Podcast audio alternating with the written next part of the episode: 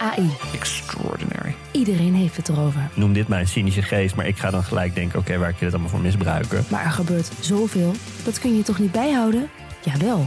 Want er is Poki, een podcast over kunstmatige intelligentie waarin ik praat met supernerd Alexander Klupping Je kijkt me nu aan een soort van hoezo misbruik. en techfilosoof Wietse Hagen Kunnen we dit normaliseren? Willen we dit normaliseren? over de wonderenwereld van AI. Do you like me? Status error. Luister, Poki.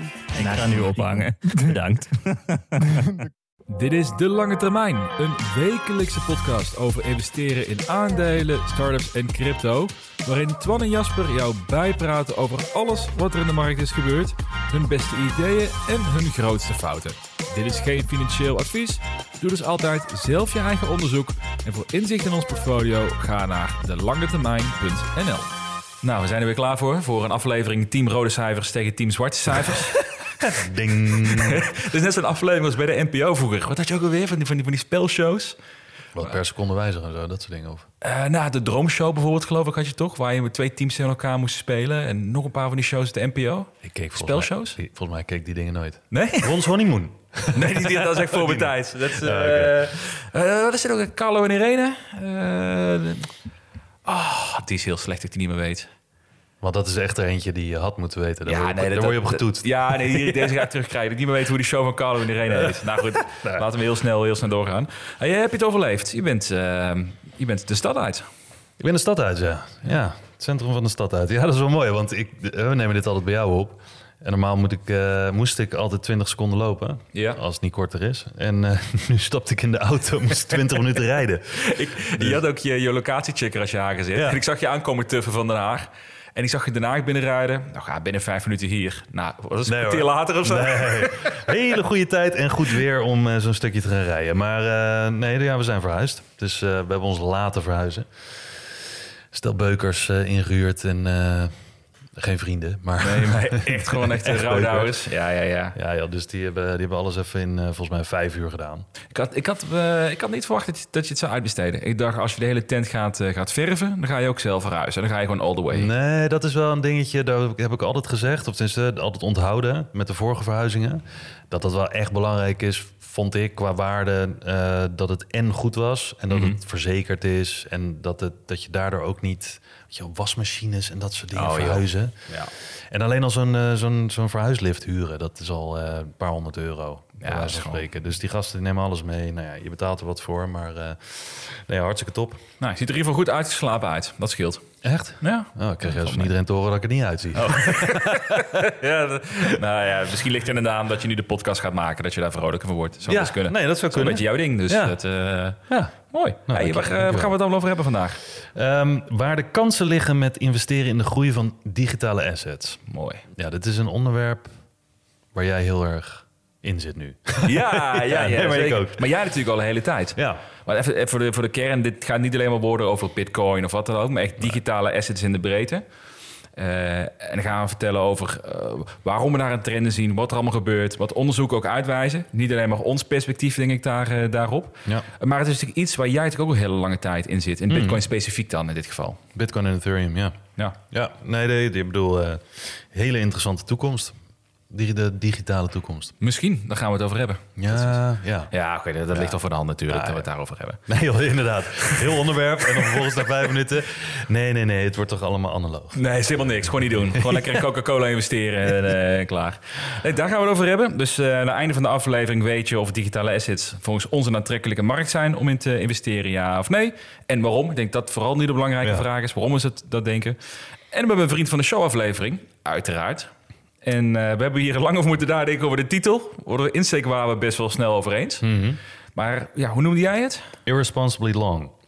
Ja, dit, dit heb ik gejat. Maar nee, irresponsibly long. ja. Van, van, hè, als je ergens echt in gelooft, waarom zou je daar niet een, eh, ja, een, een, een grote positie in nemen? En zo groot.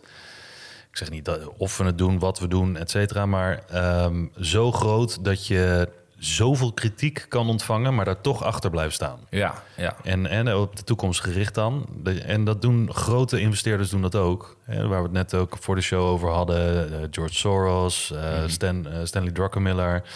nog een aantal grote hedge fund managers die dan echt gewoon, weet ik veel, Michael Burry. Ja. Die 60% eh, in één keer in een, in een volledige overtuiging gooien. Mhm. En daar krijgen ze zoveel shit voor, ondanks dat ze natuurlijk een hele goede track record hebben. En wij als kleine beleggers, ja, hè, vinden het soms een beetje moeilijk om, om daar een grote bet in te nemen. Mhm. Dus eh, we gaan eh, in de Vriend van de Show aflevering eens kijken wat wij zouden doen als we een irresponsibly long positie zouden innemen. Nou, ik ben benieuwd. Nou, ik heb het natuurlijk zelf al een keer gedaan in het verleden. Door eh Ja. eh, 50% canoe, 50% desktop metal. Ja, dat was irresponsibly wrong. Wat verdomme jou ook dat nog, ja. Ja, ja, nou, misschien is dat wel een hele goede, conclusie. Maar ja, maar goed, het kan nog steeds. We, we- misschien hebben ze, de, ze zeggen vaak, ook als een bedrijf start, de eerste gaat mis, de tweede gaat mis, maar de derde is echt een... eh, dan heb je het pas allemaal geleerd, dan heb je, heb je het in de vingers. Ja, Dus we gaan er even over hebben wat dat ehm, zou kunnen zijn, Ja. de Irresponsible Long. Laten we eerst even kijken naar het portfolio. ja. Jij hebt lekker lopen werken afgelopen week, dus dat zal een rustige periode zijn geweest. Ja, ik heb niks, eh, niks gedaan verder. In de zin van ehm, eh, wel een beetje in de gaten gehouden. Ik zag vandaag ook, we nemen dit op op woensdag. En eh, ik zag Blok weer eh, gewoon van zijn stoel afvallen. 7% in de min. Bijna rond de vandaag. 40 nu, toch? Ja. ja, het heeft al een low van 40, 77 of zo aangetikt. Dus, maar daar zit het weer in de buurt. Ja. En ja, het, het, het- ja, het, wordt er niet beter op. Het is sowieso, ik zat, volgens mij staat nu Nasdaq op dit moment, wat ik net keek, min 2,5 procent.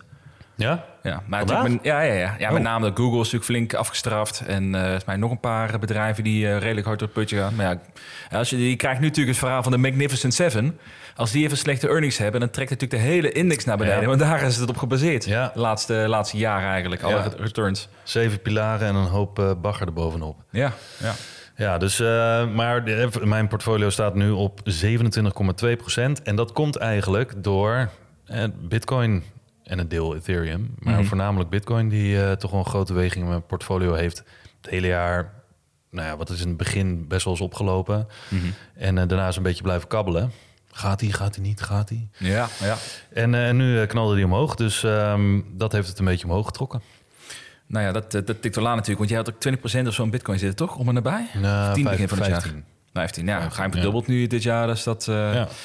tikt wel aan. Ja. Nou, het gaat nog steeds lekker dan. ja, Dat scheelt. en bij jou? Nou, ik heb dus best wel wat veranderingen gemaakt aan het portfolio. Ik had geen verhuizing of eh, een huis moeten verven. Dus eh, jij, jij had gewoon tijd. ik had tijd. Ja, ook wat minder, maar ik had wel veel denktijd inderdaad. Ja. Ja, dus de- en we hadden natuurlijk de vorige aflevering al over... dat ik het portfolio een beetje wilde gaan omgooien. Naar alle goede lessen van de laatste jaren. Ik heb trouwens ook een boektitel bedacht. Als, als ik ooit een boek ga uitbrengen... Ik heb de, echt de trigger, jongen. Dat, dat, dat gaat als, als zoete broodjes over de toonbank. Dit boek, de titel van het boek wordt... Ik heb 70% van mijn portfolio verloren... zodat jij niet hoeft te doen. Zo, klinkt als Dat wordt cursus. Nou ja, ik, als, als mensen denken zo, ik kan 70% verlies besparen door te lezen wat die rare gast allemaal gedaan heeft. Nou ja, ik denk dat dat een, echt een eh, mega goede Ik deal zou, wordt. ik zou hem kopen. Ja, toch? Ja. Maar, eh, maar het is best wel dingen gedaan. Even, even heel kort wat het dan gedaan is. Ik heb, oké, nu moet je gaan meetellen wat er allemaal gebeurd is. Google verkocht. Wat achteraf een goede trade was, wat voor die earnings daling. Ja. Het is op 140. Ik heb Planet Labs heb ik verkocht.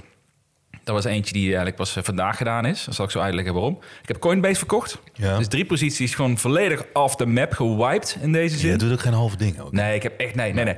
Ik, deed, ik had vandaag eerst het plukje had ik Planet Labs voor de helft verkocht. En toen dacht, ja, toen dacht ik, ja, er wordt een positie van 7%, kan ik niks mee. Weg ermee. Gewoon Dit- weg, gewoon alles weg. Dit, dit kind is te dom in de klas. Hup, weg. Nou, het is gewoon of, of volledig vertrouwen of niet. Eén Ja. van de twee. Dus Ja, dat, dat is een beetje mijn ding. En daar tegenover heb ik dus eh, de Nasdaq ETF geopend. De E EQQQ. Ik heb een Enphase positie geopend. Want die stond opeens onder de 100 omdat een of andere concurrent eh, slechte verwachtingen had. Dus dan zal Enphase ook wel meegaan. Beetje zoals Adyen vandaag min 12% ging. Omdat een andere eh, Frans of Duitse bedrijven ook eh, een teleurstellende forecast had afgegeven. Ja. Nou ja, hè? En dus ik dacht, daar gaan we even van profiteren. En met name de grootste verandering, ik heb dus heel verrassend Ethereum. Mhm. Heb ik nu 25% van mijn portfolio gemaakt. Zo. Dus ik, ook weer hier geen halve zaak. Maar hoe snel heb je dat opgebouwd, die 25%? Ja, ik denk in drie weken tijd of zo. Drie weken tijd. Ja, ja, ja het gaat best snel. Man. Ja, is, is dat, ook, dat is ook waar je het op wil houden, 25%? Eh 30% wil ik het heen trekken Ja? uiteindelijk. Ja, ja, ja. Wauw. Doel is 30%. Ik zit, ik zit er dus wel redelijk bij in, in de buurt wat ik wil. En daarnaast ook wil ik wel nog een pluk eh, bitcoin, ook eens van 12 of 17,5 procent. Hm. Dus uiteindelijk wordt het 40, 50 procent eh, Wauw. digital assets of crypto. ja, het gaat snel hè? Je baan heeft je mooi eh, de, de trechter ingetrokken. ja, ik heb wel het, het, het goed orange moment ook. gepakt, ja. Ja, nou, het, het Ja. is nu wel weer het moment dat, met, dat het lijkt aan te trekken, ja.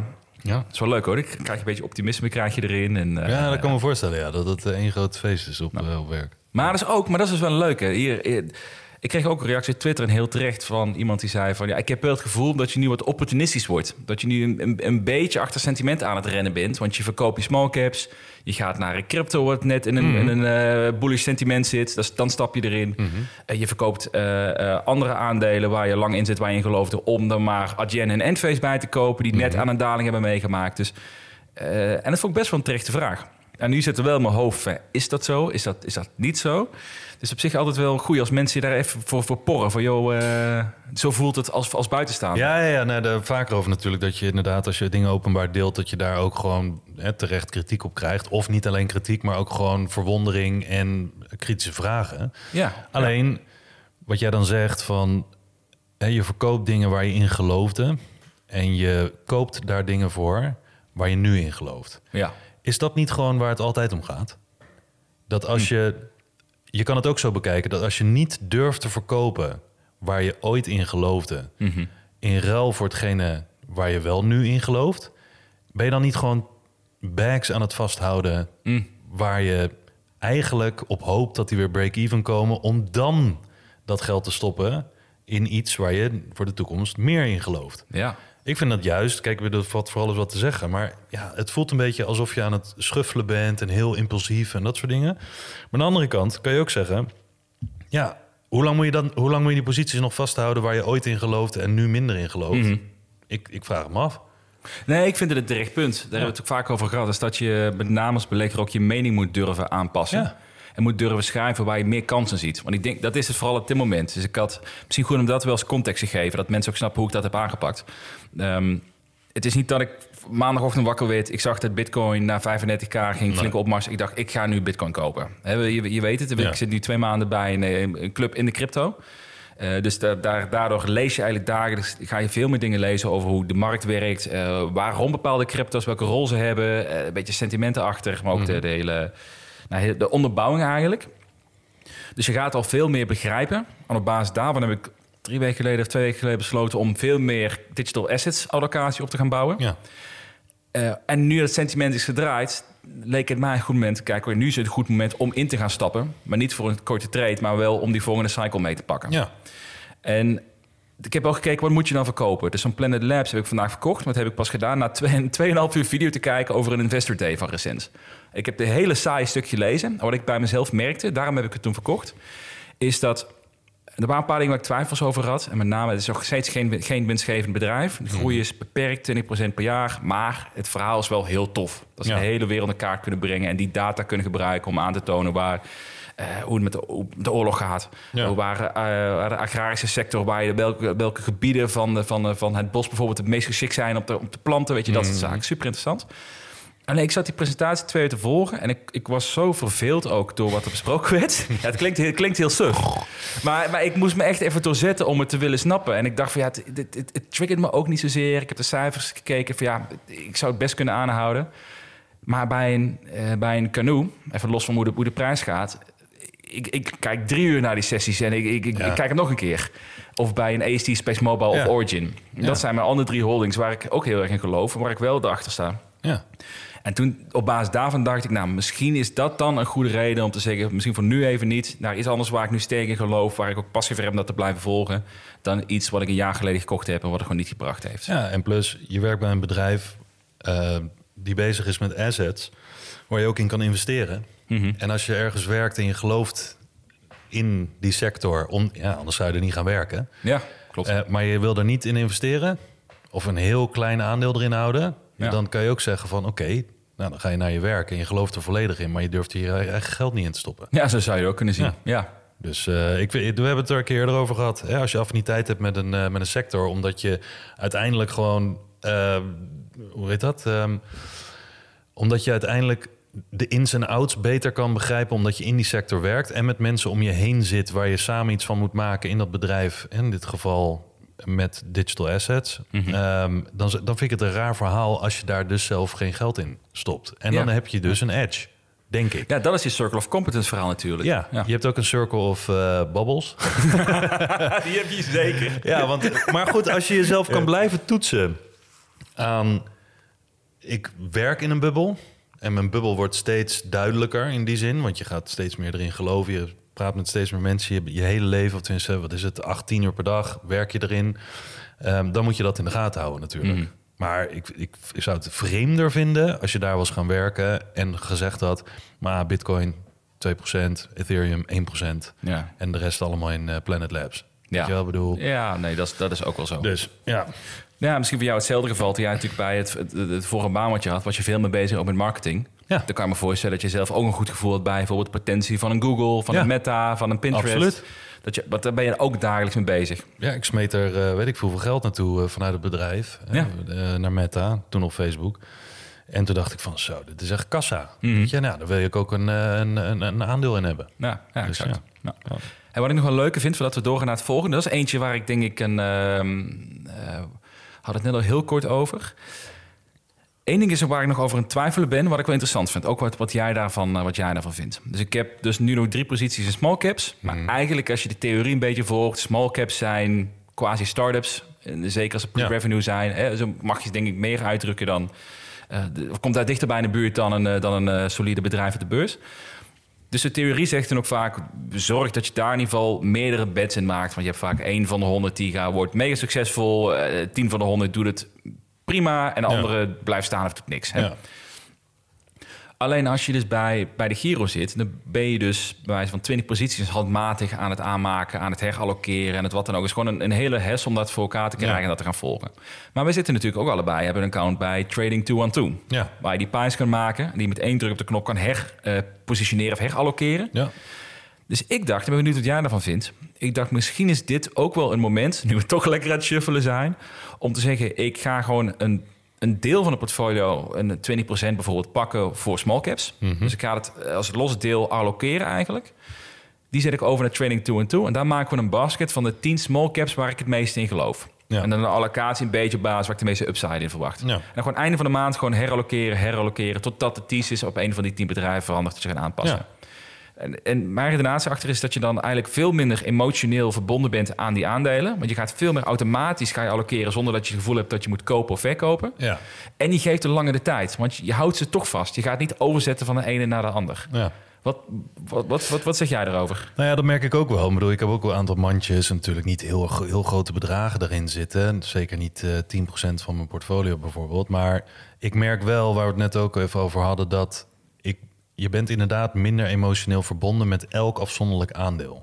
Want je wil gewoon de, de richting wil je goed hebben. Hè, met small caps bijvoorbeeld. In een aantal geloof je. Het is eigenlijk gewoon, wat je zegt ook... een mandje van start-ups. Nou, iets verder dan start-ups natuurlijk. Ja, maar ja. Het, het zijn gewoon high risk... eh, high reward, maar ook high failure ehm, eh, beleggingen.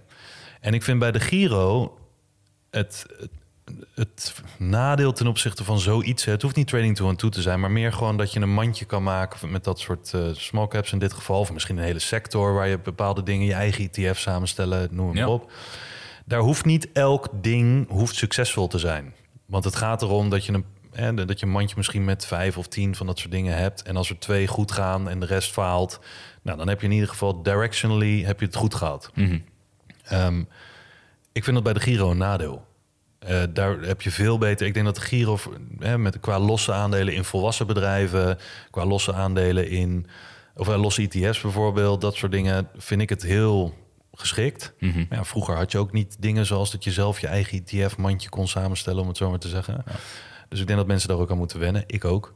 Ehm, maar ik vind dat ook interessant. En ik zou het ook doen, een deel.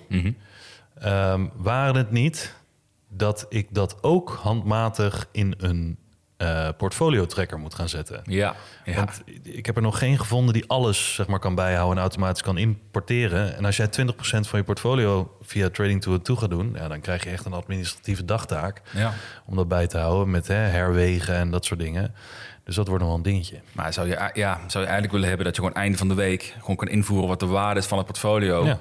Of hoeveel die gestegen is. En dat is gewoon je small cap positie. Ja. wijze van. Ja, Maar dat kan volgens mij nog niet inderdaad bepaalde trackers. Nee. Dus dat is een uitdaging. nee, maar het is zeker interessant. En ik denk, ik ben er ook fan van om sommige dingen gescheiden te houden. Mhm. Ja, dat je gewoon je grotere posities, bij wijze van spreken losse posities of ETF's, dat je die bij een één broker hebt en dan de wat speculatievere dingen eh, gescheiden Mm. in een, bij een andere broker. En dan heb je ook je crypto natuurlijk bij een andere broker. Ja. Ehm, dus zo hou je dat een beetje gescheiden. Ben ik altijd wel fan van. Niet alles bij dezelfde. ja, dat is ook wel zo. Zeker als je portfolio's groter worden, dan eh, helpt dat wel. Ja. Nou, misschien wordt dat de volgende actie. We Ja. gaan het gaatje laten weten. Hey, en eh, de lange termijn portfolio, die stond, stond die nou negatief afgelopen week? Ja, ja, tweeten erover? Ja, ja, dus, We even tien rode cijfers te pakken. Ja, min, ehm, weet ik veel, min een half procent of zo. Maar die, die, die komt dus Nice. echt van 35 procent in de plus. Ja, bizar. En die, die- Maar als je ook de grafiek daarin ziet, ook in die openbare tracker die we hebben, ja, dan eh, het is gewoon een M. McDonald's M. Weet je wel, ik bedoel, eh, het begin van het jaar stijgen, vervolgens eh, het bodem in mei, vervolgens de hele zomer weer gestegen en dan sinds eh, begin augustus weer de downtrend. Mhm. Dus die is ja, gewoon het hele jaar. Nou, nu staat hij op 4,6 procent, maar tot vorige week of afgelopen paar dagen had hij niks opgeleverd. Toch bizar, hè? Maar dat komt dus wel overeen, dus eigenlijk met de Nasdaq zonder de Magnificent Seven. ja, ja, precies. Dat zegt wel, dat je dus, dit is best wel een gemiddeld, laat het zo zeggen, een gemiddeld agressief techportfolio. ja. Dit is dus wat de gemiddelde techbeleger zou hebben zonder in die top 7 Ja, te en dat vergeten we wel eens. Dat Je kan een hoop doen. Je kan tien maanden lang elke dag tien keer eh, inloggen op je broker, bij wijze van spreken. Ja, Ehm, dan heb je dat weet ik veel hoeveel keer gedaan en hoeveel tijd je eraan besteed hebt. En erover hebt lopen wikken en wegen en wakker gelegen. En Mhm. dan sta je op 0%. ja. En nog 200 mensen gevraagd hun mening, wat de Ja. juiste keuze is Ja. op dat moment. Ja, maar ik hoorde het dus afgelopen week zo, zo vaak. Veel mensen die mij een bericht stuurden met... yo, ik ben nu ook eh, team rode cijfers. Het is zover, ik zit Oh ja? er nu in. En nu zeker nu de Nasdaq met 2,5% gaat... en die, die earnings eraan komen... denk ik dat het, dat, eh, het meest gezellige team van Nederland... misschien uiteindelijk wel wat meer uitgebreid Maar het eh, voelt wel worden. dubbel, hè? Want nu, we hebben allebei eh, crypto. Mhm. Dat stijgt dan. Ja. Daar word je best wel natuurlijk blij van. Hè? Het lijkt me raar als je daar niet blij van wordt. Ehm, en vervolgens de rest van je portfolio daalt. Ik denk dat heel veel mensen dit ervaren en een beetje als schizofrene eh, toestand. Mhm. Omdat zo gaat het het hele jaar al. Het een stijgt ineens, dan vervolgens neemt het ander het over. En Arizon gebeurt er helemaal niks. Ja, ja, klopt. Dus eh, ja, ik, eh, ik, ik heb een beetje gemixte gevoelens bij eh, deze hele markt nu. Het is ook zo vervelend. Plus 28% het hele jaar. Het is, zo, gaat hij weer. het is ook zo vervelend, man. ah. Eh, lekker dit.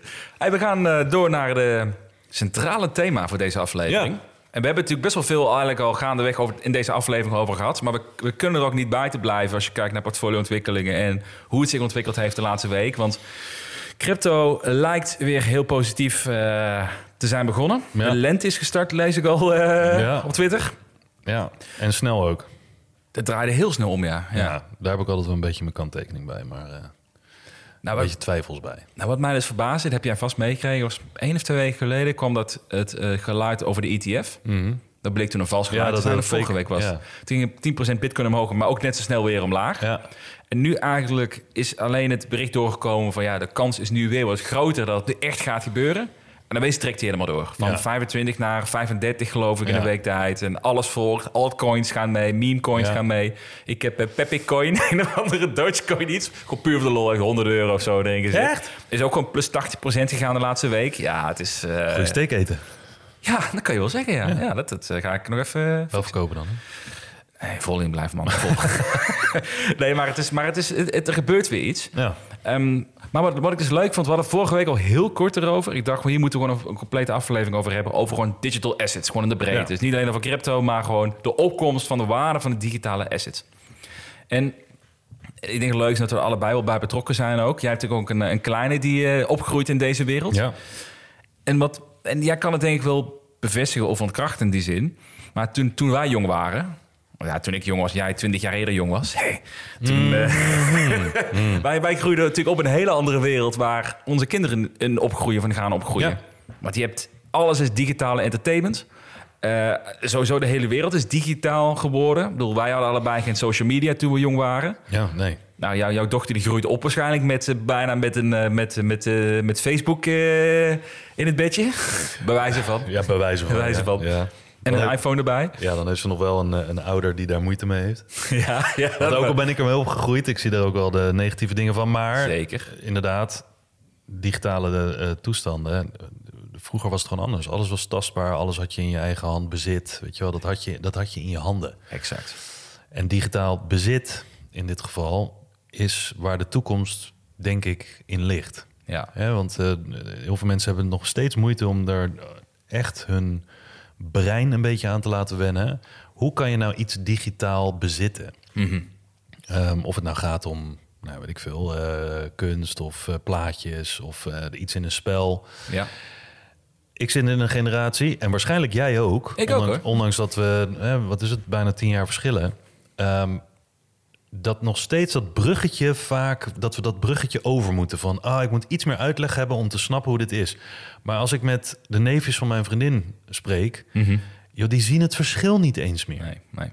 Die, die, die, die hebben zo'n natuurlijke sens van, ehm, ja, tuurlijk, eh, tuurlijk is dit van mij. Ja, Natuurlijk exact. is dit digitaal niet van mij. Weet je wel, die weten precies het verschil. En dan zit ik echt af en toe te kijken van, hé, hoe weet je dat? Ik bedoel, hoe, hoe- maar dat is gewoon door de manier van gebruiken. Ja. Die, die, zijn er gewoon mee opgegroeid. En dat Ja. gaat mijn dochter nog meer krijgen. En dan, ja, dan, dan weet ik echt niet meer hoe dat gaat. Ja, maar dat is het. Dat, wat, jij, wat jij nu beschrijft, dat is denk ik de spot on. Dus het, het gevoel van wat is ownership Ja. in die zin. En ik, denk dat dit de generatie is, ik ben de generatie Z met name, die digitaal ownership evenveel waarde vinden toeacht als iets wat fysiek is. Ja, En, en als, je, als je hen een keuze geeft, ik heb twee, twee nichtjes, die zitten de hele dag op, Roblox, als ik mijn, eh, mijn eh, zusje mag geloven. Het, ik denk dat het hen helemaal niet uitmaakt als zij een, een tof shirt in het echt krijgen, dat ze net zo lief een heel tof digitaal shirt in Roblox krijgen. Omdat het ook net zozeer een verlenging is van hun identiteit als hoe zij zelf Ja. in de fysieke wereld staan. ja en dat is het. Hè. Het, is, het is verbonden met je identiteit. Ja, exact. Ja. Maar ik denk dat dat, en ik denk dat de grootste, misschien wel de grootste take-out is voor mensen die het luisteren om mee te nemen. Wat ik denk voor ons allebei ook, denk ik, een belangrijke is geweest. Is het beseffen dat onze kaders die wij hebben over waarden en zaken niet per se dezelfde kaders hoeven te zijn die de nieuwe generatie heeft. Nee. En ik denk dat fysiek eigendom, fysiek eigendom een hele, een hele mooie is. Nou, je hebt bijvoorbeeld ook eh, gaming. Ik denk toen jij jong was, maar voor mij ook. Bij mij was gaming was of voor nerds en alleen voor jongetjes. Meisjes deden niet gamen, zij deden op de computer. Want dat is een tech ding, van mannen Ja. dingetje. Nou, nu is volgens mij eh, bijna 50-50 jongens en meisjes die gamen. Ja. En het is helemaal hip om te gaan gamen.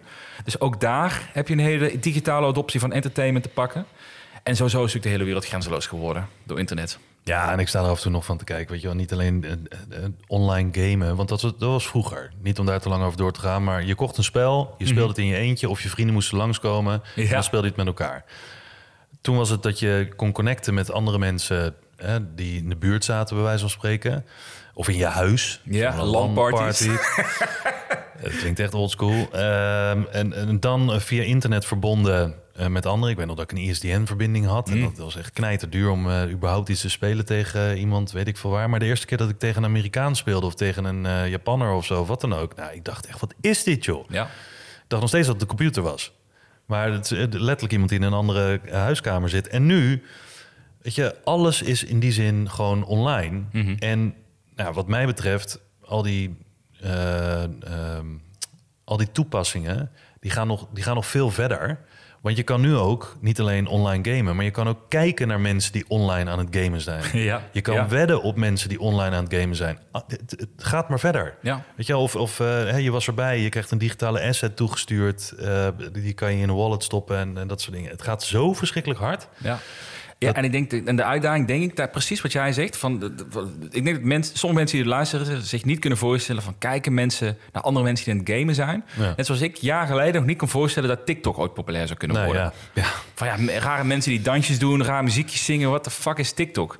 Terwijl Ja. de, de Gen Z's, die, die liepen, waren er al drie jaar of twee jaar mee bezig. En die liepen er al vooruit. En die zeiden, yo, eh, boomer, eh, dit is ons nieuwe social kanaal. Hier doen wij alles op. We zitten Ja. de hele dag in TikTok. Ja, en om een voorbeeld te noemen, bij mij op mijn oude werk moesten wij op een gegeven moment moesten we online filmpjes gaan... Of, online filmpjes, zo klinkt echt als een boomer. Moesten we filmpjes gaan maken eh, met personeel.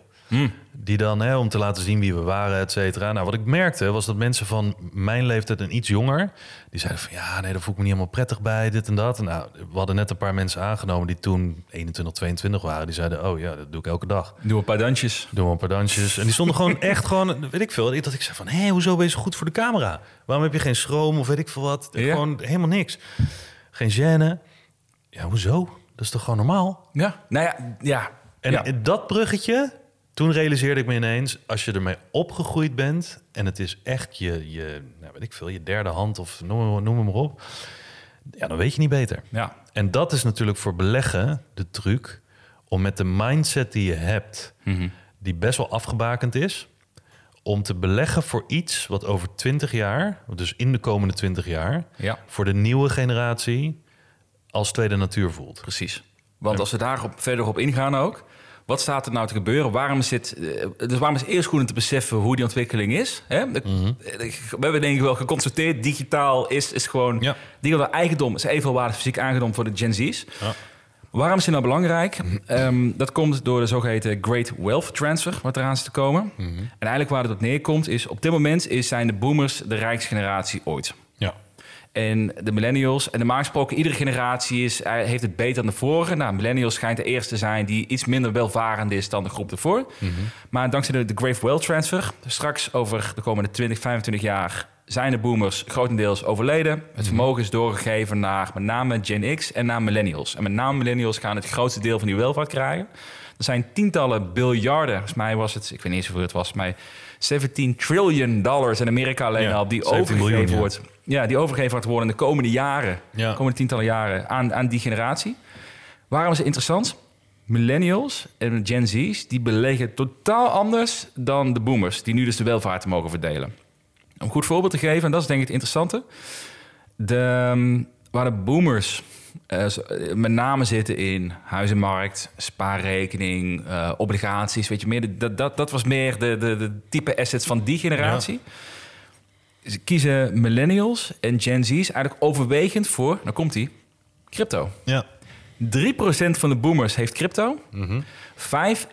45% van de millennials en Gen Z's hebben crypto. Ja. Dus meer dan het tienvoudige van de populatie die crypto bezit, Ja. snapt en dat ziet als een van de belangrijkste bronnen om in te investeren. En het groot deel van Gen Z's en millennials, die vond ik helemaal mooi. Hun allereerste ervaring met beleggen of investeren was met crypto. Dus niet eens met, met een pensioenrekening of wat dan ook opbouwen. Nee, dat was, dat was crypto. Op een achttiende crypto-rekening openen, traden, bitcoin kopen, dogecoin kopen en gaan. Ja. En ik, ik denk als je, dat, als je dit even goed voor jezelf opslaat... waar we net over hadden, de waarde van digital assets voor die groep... de Grave Wealth Transfer en hoe crypto... of digital assets, laat ik het digital assets noemen... geadopteerd wordt door die nieuwe groep... die daar de rijkste generatie Ja. gaat worden over tien jaar... ja, vul het maar in, zou ik Ja. zeggen. Ja, alleen op basis daarvan al. Ik, natuurlijk, we hadden het er de vorige keer ook even over toen we de podcast niet aan het opnemen waren. Maar dat als je alleen al kijkt naar een best wel, nou, laten we zeggen, niet al te opportunistisch scenario. En die 17 biljoen, die komt in handen van een generatie die anders met hun geld omgaat dan de generatie waarvan ze dat geld erven. Dan kan je alleen al zeggen dat misschien als 10% daarvan maar in assets gaat. Hè, of naar bedrijven toe gaat. Want het is niet alleen het beleggen van millennials wat anders is, maar ook hun bestedingspatroon is anders. Ja. Het type bedrijven waar ze geld uitgeven voor hun dagelijkse toestanden. Ehm, hè, bepaalde reizen die ze maken, et cetera. Dat is ook anders dan dat het vroeger was. Hè. Als ik kijk naar mijn ouders, die gaven van heel andere dingen eh, geld uit dan waar ik nu geld aan geef. En wat ik waarde vind en wat ik belangrijk vind. Maar mijn dochter gaat het straks, die is nu drie. Dat ga ik helemaal niet meer begrijpen, bij wijze van spreken. Dus hoe, en dat is een goede reminder voor mij altijd... waar gaat straks mijn dochter... ehm, als zij veel geld van mij zou krijgen... Hè, de- niet eens als ik, als ik er niet meer ben... maar stel dat ik haar, weet ik veel, voor haar doen 20.000 euro op de 18e geef... Ja. Gaat zij dat dan in een ETF houden? Of gaat ze dat in goud houden? Of gaat ze dat in eh, vastgoed stoppen, wat dan ook? Of gaat ze dat, tenminste voor een deel, in iets stoppen waar ze zelf enthousiast van wordt en wat ze gebruikt? ja. En wat is dat dan waar die generatie enthousiast wordt? Nou, als jij zegt dat 45% crypto bezit, en hun eerste contact met beleggen was met crypto, en dan kan je toch ervan uitgaan dat er wel iets daarvan naartoe gaat. Ja. Iets van, iets van die hele berg geld. Mhm. Want het is een flinke berg geld. Ja. ja, niet alles zal naar digital Nee. assets gaan, maar het zal meer zijn. eh, dan Het zal meer zijn dan wat er nu in zit. Ja. ja. Nee, ja, precies. En ik denk ook als je dus kijkt van waarom denken we dan? Waarom, zal het waarschijnlijk zo zijn dat die groep mensen daar meer in crypto gaat investeren? Zij groeien nu ook op met het idee dat crypto heel makkelijk is om in te beleggen. Het is, het is, de, apps zijn op het randje van gamification. Daar kun je iets van vinden trouwens. Hè? Of, je dat, of dat misschien niet te makkelijk is. Want Ja. het blijft wel gewoon een financieel instrument die je verhandelt. Mhm. Eh, maar ze groeien op, in ieder geval nu, met de, het gevoel dat crypto de best performing asset is van de laatste twaalf jaar. Mhm. Dus de, de gêne of de angst om in iets, te investeren wat ze niet kennen, is totaal afwezig bij Ja. die doel. Wat bij ons misschien nog wel het geval zou zijn, bij een groot deel van onze generatie het geval is. Eh, en als je ermee opgroeit, het, het is niet meer zo spannend. Het is, niet, het is niet meer nieuw voor hen. Zij net zoals eh, zij opgroeien met internet, wat voor ons nieuw was en spannend in het begin, groeien zij nou mee op als een van, vanzelfsprekendheid. Ja. En wat ik ook interessant vond, is, is dat de, er bleek ook uit onderzoek- onderzoek van eh, FINRA, dat is van mei dit jaar. Gaven aan dat Gen Z's en millennials nu al meer beleggen in crypto en digital assets zoals NFT's. Ook niet, niet te vergeten, is natuurlijk nu een beetje doods is, maar ja, wie weet. Dat doen ze nu al meer dan een aandeel of ETF's. Ja. Dus met hun beperkt vermogen wat ze hebben, neigt daar het grote deel van, van het vermogen wat ze hebben, gaat al naar digital assets. Dus waarom zou dat veranderen over tien jaar tijd? Behalve dan misschien dat ze wat hopelijk ook iets conservatievers eh, daarin, eh, daarin nemen. Maar ik denk dus wel als je hier naar kijkt, en dat is, ik denk dat je dat net ook heel goed, goed aangaf. Ik denk dat de kans eh, van beleggen in, toekomst, in de toekomst, zeg maar, in dit geval, dat dat heel makkelijk klinkt, maar zo moeilijk omdat het voor onszelf ingewikkeld is om daar gevoel bij te krijgen, Ja. om te snappen waarom die generatie zoveel waarde hecht in iets wat wij totaal niet zien, of in ieder geval waar de massa van ons niet, niet, niet meer opgegroeid is. Ik denk als je die knop kan omzetten en gewoon naar de data kijkt, dat je ehm, digital assets wel echt serieus gaat nemen. Ja. ja, en ik denk ook, ik bedoel, het zal er heus niet met alles zijn, maar ik denk echt, als mensen die er verstand van hebben zeggen dat alles wat digitaal gemaakt kan worden uit de analoge wereld, gaat digitaal worden. Want er zitten zoveel voordelen aan, hè, dat het eh, eh, de snelheid, eh, als je echt kan bewijzen dat je digitaal eigenaar bent versus dat je het echt in je handen moet hebben, wat vroeger altijd het enige bewijs was, Mhm. of je had het bij een notaris of wat dan ook. Ehm, als, het biedt zoveel voordelen. Er moeten alleen wat problemen opgelost worden. Mhm. En met nieuwe technologie, die ook steeds sneller gaat, is het alleen een kwestie van adoptie. Ja. Ik kan me zo voorstellen, ik, ik- dit gaat altijd langzamer dan je denkt, waar we het vorige keer over hadden. Mhm. Maar, of langer duren dan je denkt. Maar weet je wel, een, een, een, een akte van je huis. Of een akte bij de notaris van eh, je huwelijk of wat dan ook. Waarom zou dat niet digitaal eh, eh, bevestigd zijn? In plaats van dat je het, ja, je moet het komen tekenen, et cetera. Dat is allemaal omdat het een, een vertrouwensding is. Maar uiteindelijk merk je nu al bij jonge kinderen... die verkopen net zo makkelijk hun digital zwaard... dus een digitaal zwaard of een jasje of wat dan ook, of schoenen... eh, van een spel wat ze niet meer spelen... willen ze heel graag verkopen aan een vriendje die dat wel wil hebben... of Ja. aan iemand op een online marktplaats of wat dan ook. En dan denk ik, ja, maar wacht even. 50.000 euro voor een digitaal zwaard... wat je niet eens dat spel uit kan nemen. Waarom zou iemand anders dat... of, of een hele account... Weet je wel, van, eh, oh, ik heb dit, eh, dit mannetje heb ik helemaal in vijf maanden getraind. 50 levels. En er zijn dus rijke kinderen die helemaal geen zin hebben om 50 levels te halen en daar eh, twee jaar over te doen. Nou, degene die er goed in zijn, die zorgen ervoor, maken een account aan en die verkopen die account op level 50. En dan kunnen die rijke kinderen die kunnen gewoon zeggen van, nou, ik zit op level 50, moet je kijken, man. Ook Ja. identiteit. Exact, ja, exact. En dat is ook gewoon waarde die je dan creëert. Het is waarde. Zoals je vroeger gewoon met, letterlijk met schoenen rondliep op het schoolplein. En dat je, dat mensen dus dat je signaal gaf aan andere kinderen. Dit is mijn identiteit, dit zijn dure schoenen. En dit hoort bij mijn imago. Exact, exact. Dat En is daar, was, daar had je geld voor over. Ik denk dat het spot on is, Ja. denk ik. En als je daarnaast kijkt voor welke ontwikkelingen er komen die het nog breder kunnen gaan adopteren. Waarom ik, hè, want je kunt het natuurlijk hebben over eh, gaming en over het, het ownen van crypto. Maar wat, wat, hè, waarom zouden de digital assets in de breedte dan zo interessant kunnen zijn? Nou, ik denk wat, het, wat mensen nog niet beseffen, waar ik zelf nu heel erg in het duiken ben, is ehm, tokenization. Oh ja.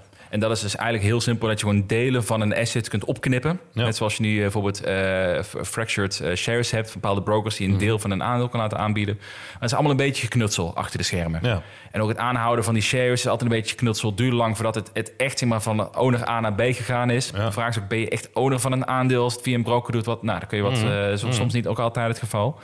Ehm, maar je hebt bijvoorbeeld ook tokenization dus van, van, van equity. Maar je kunt ook denken publieke aandelen, maar ook startups. Ja. Die je straks ook veel meer liquide kunt gaan verhandelen... omdat je gewoon een token hebt... wat een, een, een eigendom van een start-up vertegenwoordigt. Ja. Net zozeer als je aandelen hebt. Bestaat niet. En een heel interessante is eh, real estate tokenization. Dat je gewoon met een groep samen gewoon een deel van een huis kan kopen... en daar gewoon profiteert van de waarde van dat huis. Ja. En als groep besluit van oké, dit is wat we gaan doen bij een eventueel bod. Dit is, wat we, dit is wanneer we het wel of niet accepteren. Of wat we, hè, dus dat je daar ook in kan investeren in real estate... wat nu niet mogelijk is en zij weer een enorme bak met geld aankomt. Ja, en het is natuurlijk altijd de vraag, of het is niet de vraag, maar dat is altijd de discussie, dat mensen niet kunnen zien, en ik weet niet of dat terecht is, want misschien ben ik daar te opportunistisch in, maar een digitaal shirtje in een spel wat iemand verkoopt voor 200 euro, Mhm. kan je nog van denken, ja oké, weet je, dat is 200 euro, die stuurt dat digitale shirtje vanuit zijn wallet eh, in, de, in die account naar die van een vriendje. Op het moment dat het vriendje het geld overmaakt, wordt dat ja, vrijgegeven en gaat het over van eigenaarschap. En die kan dus ook bewijzen dat die eigenaar ervan is. Mhm. Niemand anders heeft het behalve die andere, de- die nieuwe eh, eigenaar.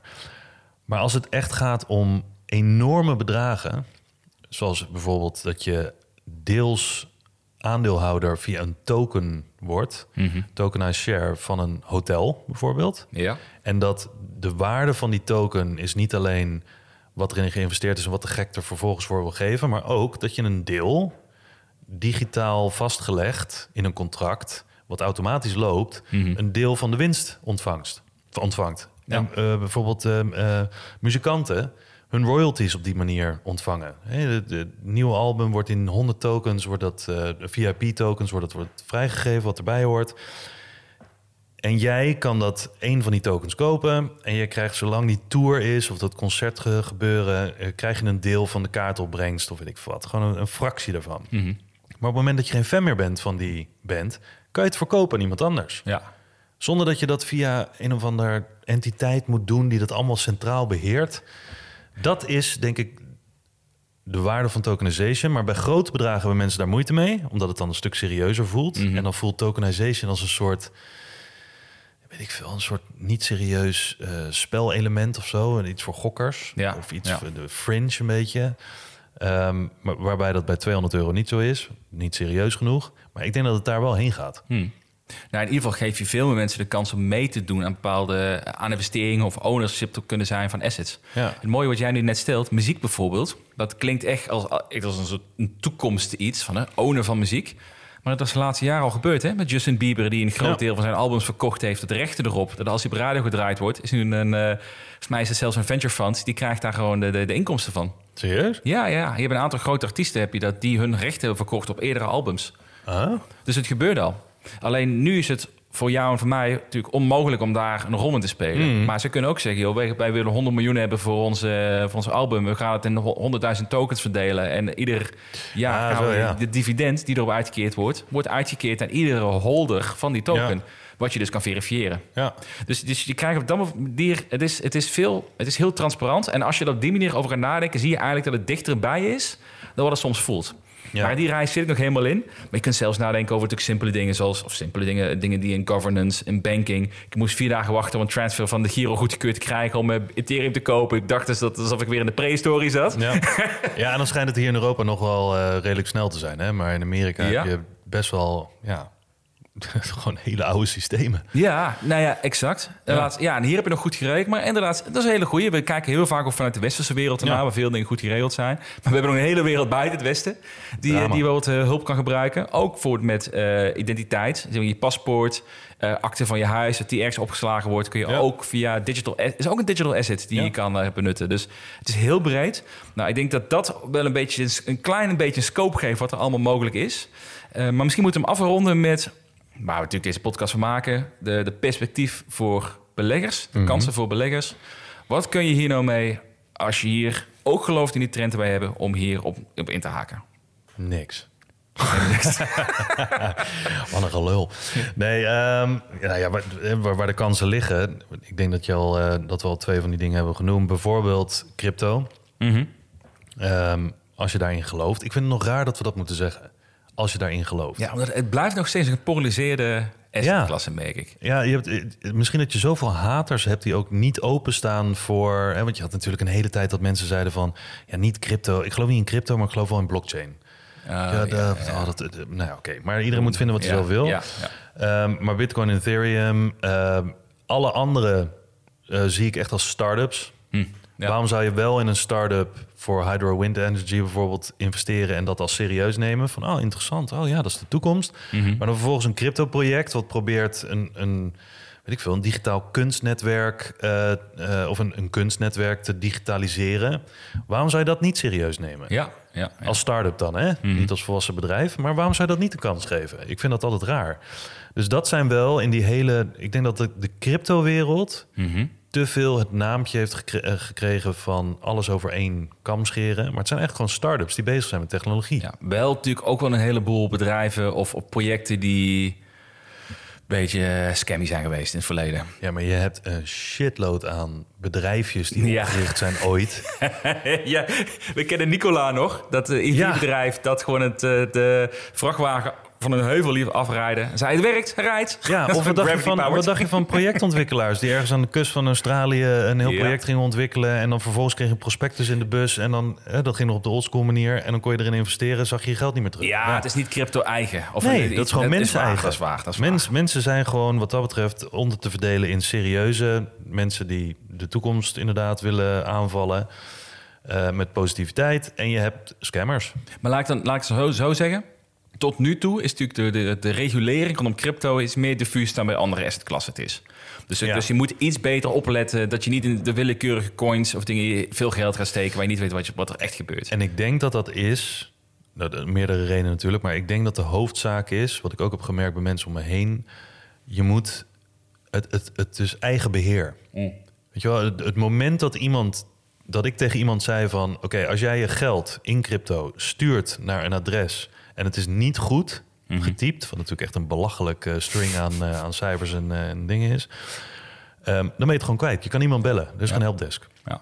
En dat vinden mensen eng. En dan krijg je van, ah, dit is een scam, want ik heb het daar naartoe gestuurd, maar ik krijg het niet meer terug, kan me niemand aankloppen, want het zit in Malta, weet ik veel wat, dat soort dingen. Maar Ja, ja. die heb je overal. En ik denk, maar ik denk dat dat eigen beheerding, Mhm. dat er geen entiteit tussen zit om die verantwoordelijkheid van je over te nemen, omdat zij de taak hebben om te checken of het echt oké is. Ja, maar dat is denk ik ook een kwestie van tijd. Ook al staat het misschien een beetje af van het idee Ja. van crypto, het decentrale.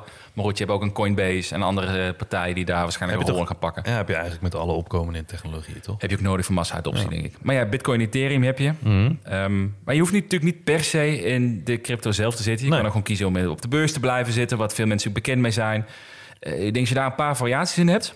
Dus ik denk de meest straightforward is denk ik te investeren of te beleggen in bedrijven die dat, eh, die eh, exchanges. Dus bijvoorbeeld een Coinbase, is een best gereguleerde exchange waar je in kan beleggen, publiek bedrijf. Eh, je hebt Blok, jouw favoriet. Ja. Kun je een, een aantrekkelijke prijs kopen nu.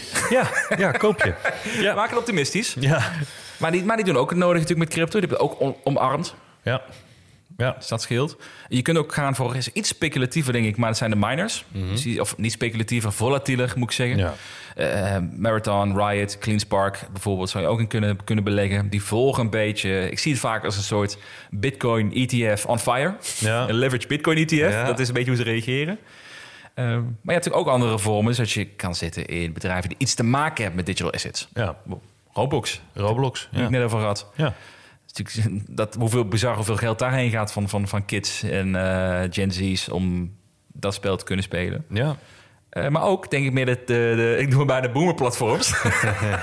maar Meta blijft ook een doorontwikkeling met de metaverse en andere aspecten. Waar we nu een beetje om, om lachen, maar eh, don't bet against the zak. Nee, nee, precies. Dus het is misschien ook interessant om juist te kijken naar dingen waarom gelachen wordt. Mm. Oh ja, daar, zeker. Daar hoeft niet alle, de, alle waarheid in te zitten, omdat je dan, hè, dat is stoer, want er wordt om gelachen, dus dan ga ik lekker contrair zijn. Maar daar zit altijd wat in, want waarom zou zo'n groot bedrijf, hè, wat, waar echt heel veel op het spel staat, Mhm. dat is niet alleen zak, maar ook iedereen die daar in management zit en alle hoge pieven, die hebben echt baat erbij. Niet alleen imago, maar ook hun geld. Ja, Zit er ja. ook in. Dus waarom zou ze dat op het spel zetten voor, voor echt een, een ja, vlaag van verstandsverbijstering? Nou, eens. En ze hebben ook vaak een behoorlijk track record opgebouwd van goede beslissingen om te komen waar ze zijn. Ja. Dus, eh, en denk ook eentje die jouw portfolio ook zit, hè? Shopify. Ja. Die zijn mij ook heel actief met digital assets Ja. om dat te faciliteren op een platform. Ja, ja en, en, en in die zin kan je ook kijken naar. Misschien is dat nu nog niet, maar we hadden het net over, over muziek. Muziekrechten bijvoorbeeld. Hè, wat je ook zei, van vroeger moest, moest een heel rijk persoon... die kocht dan de rechten van Michael Jackson of zo... en die kreeg er dan royalties over. Nu kan je dat misschien onderverdelen in honderdduizend stukjes... en dan hebben honderdduizend mensen hebben daar een recht op. Maar wat als Spotify daar bijvoorbeeld in gaat zitten? Weet je wel, omdat hij al die contacten al heeft. Eh, wat als... eh, met, eh, wat als Disney gaat tokenizen? Oh ja, ja, ja, ja met hun, hun waanzinnige IP natuurlijk wat ze Nou, hebben. Ja. dus, weet je, dus uiteindelijk kan je zeggen... er zijn zoveel bestaande bedrijven... Waar je misschien, die misschien niet zeggen dat ze met tokenization... of met digital assets bezig zijn. Mhm. Maar als mijn dochter, die nu drie is... over zes jaar een wallet heeft, bij wijze van spreken... ehm, en Disney-figuren digitaal kan bezitten... en kan ruilen met vriendjes en vriendinnetjes... Mhm. Ja, en al die, al die, elke keer gaat er een soort maker fee of een creator fee of wat dan ook naar Disney of naar degene die, die eh, eh, het artwork heeft gedaan of zo, noem maar op. Die IP rights.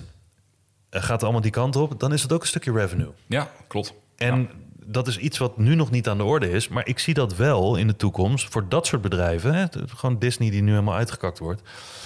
Ja, daar, daar zit punt. ook toekomst in. Ja, ik denk dat daar helemaal nog niet over nagedacht wordt. Wat Nee. daar de potentie is van bedrijf met, met sterk IP Ja. de komende jaren. Ja, hele goede. Ja, dan sluiten denk ik ook nog een paar eh, ETF's als je gewoon echt de breedte wil opzoeken. Ja, ik denk wel dat er zijn op dit moment nog best wel wat ETF's, en dat hebben we al eerder gezegd, die best moeilijk zijn om specifiek de toekomst mee te pakken. Eh, omdat er natuurlijk heel veel is wat een beetje, ja, we zeggen het zelf ook, niet heel duidelijk is. Want als je nu een, weet ik veel, wat gaat de toekomst brengen, ETF eh, met dig- digitization en tokenization, en je zou daar Disney tussen zien, dan zeggen heel veel mensen, wat doet Disney daar? Ja, ja, ja, ja. Pas als ze het aankondigen, oh ja, nu snap ik het. Wat een Dat waardeloze. ETF. Nou, Disney zit erbij. nou, ja. dat. Dus daarom zijn er niet heel veel ETF's die hier echt op voor sorteren. Het zijn meer de ETF's die er op dit moment in zitten. Hmm. Nou, eentje die heel duidelijk is, is die ik ook in mijn portfolio heb, de Van Eck eh, Digital Transformation ETF. Het ook al vier namen gehad, geloof ik. Ehm, de, de focus daar ligt een beetje op Coinbase Block, de Bitcoin miners.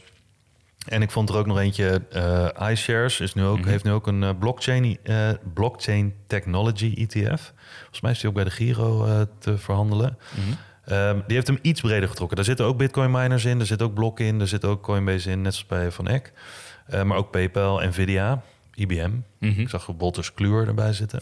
Logisch. Wie niet? Nou ja, logisch. Maar goed, die, die stellen dat ook samen op bepaalde criteria. Dus het is interessant om dat soort ETF's misschien in de gaten te houden. Ook omdat je aan het begin van de aflevering zei... dat je zo'n mandje wil maken om een soort ehm, directional bet te doen. Van deze sector of deze soort technologie of dit zie ik gebeuren. Ja, dan kan het zijn dat je dat zelf doet... of je kan het via die ETF's doen. Misschien dat ik zelf wel een mandje ga maken. Ja, Gewoon een digital assets mandje waar ik aan geloof. ja en dan Disney. Dat vet zijn. En de Disney erbij. ja, ja, wie weet.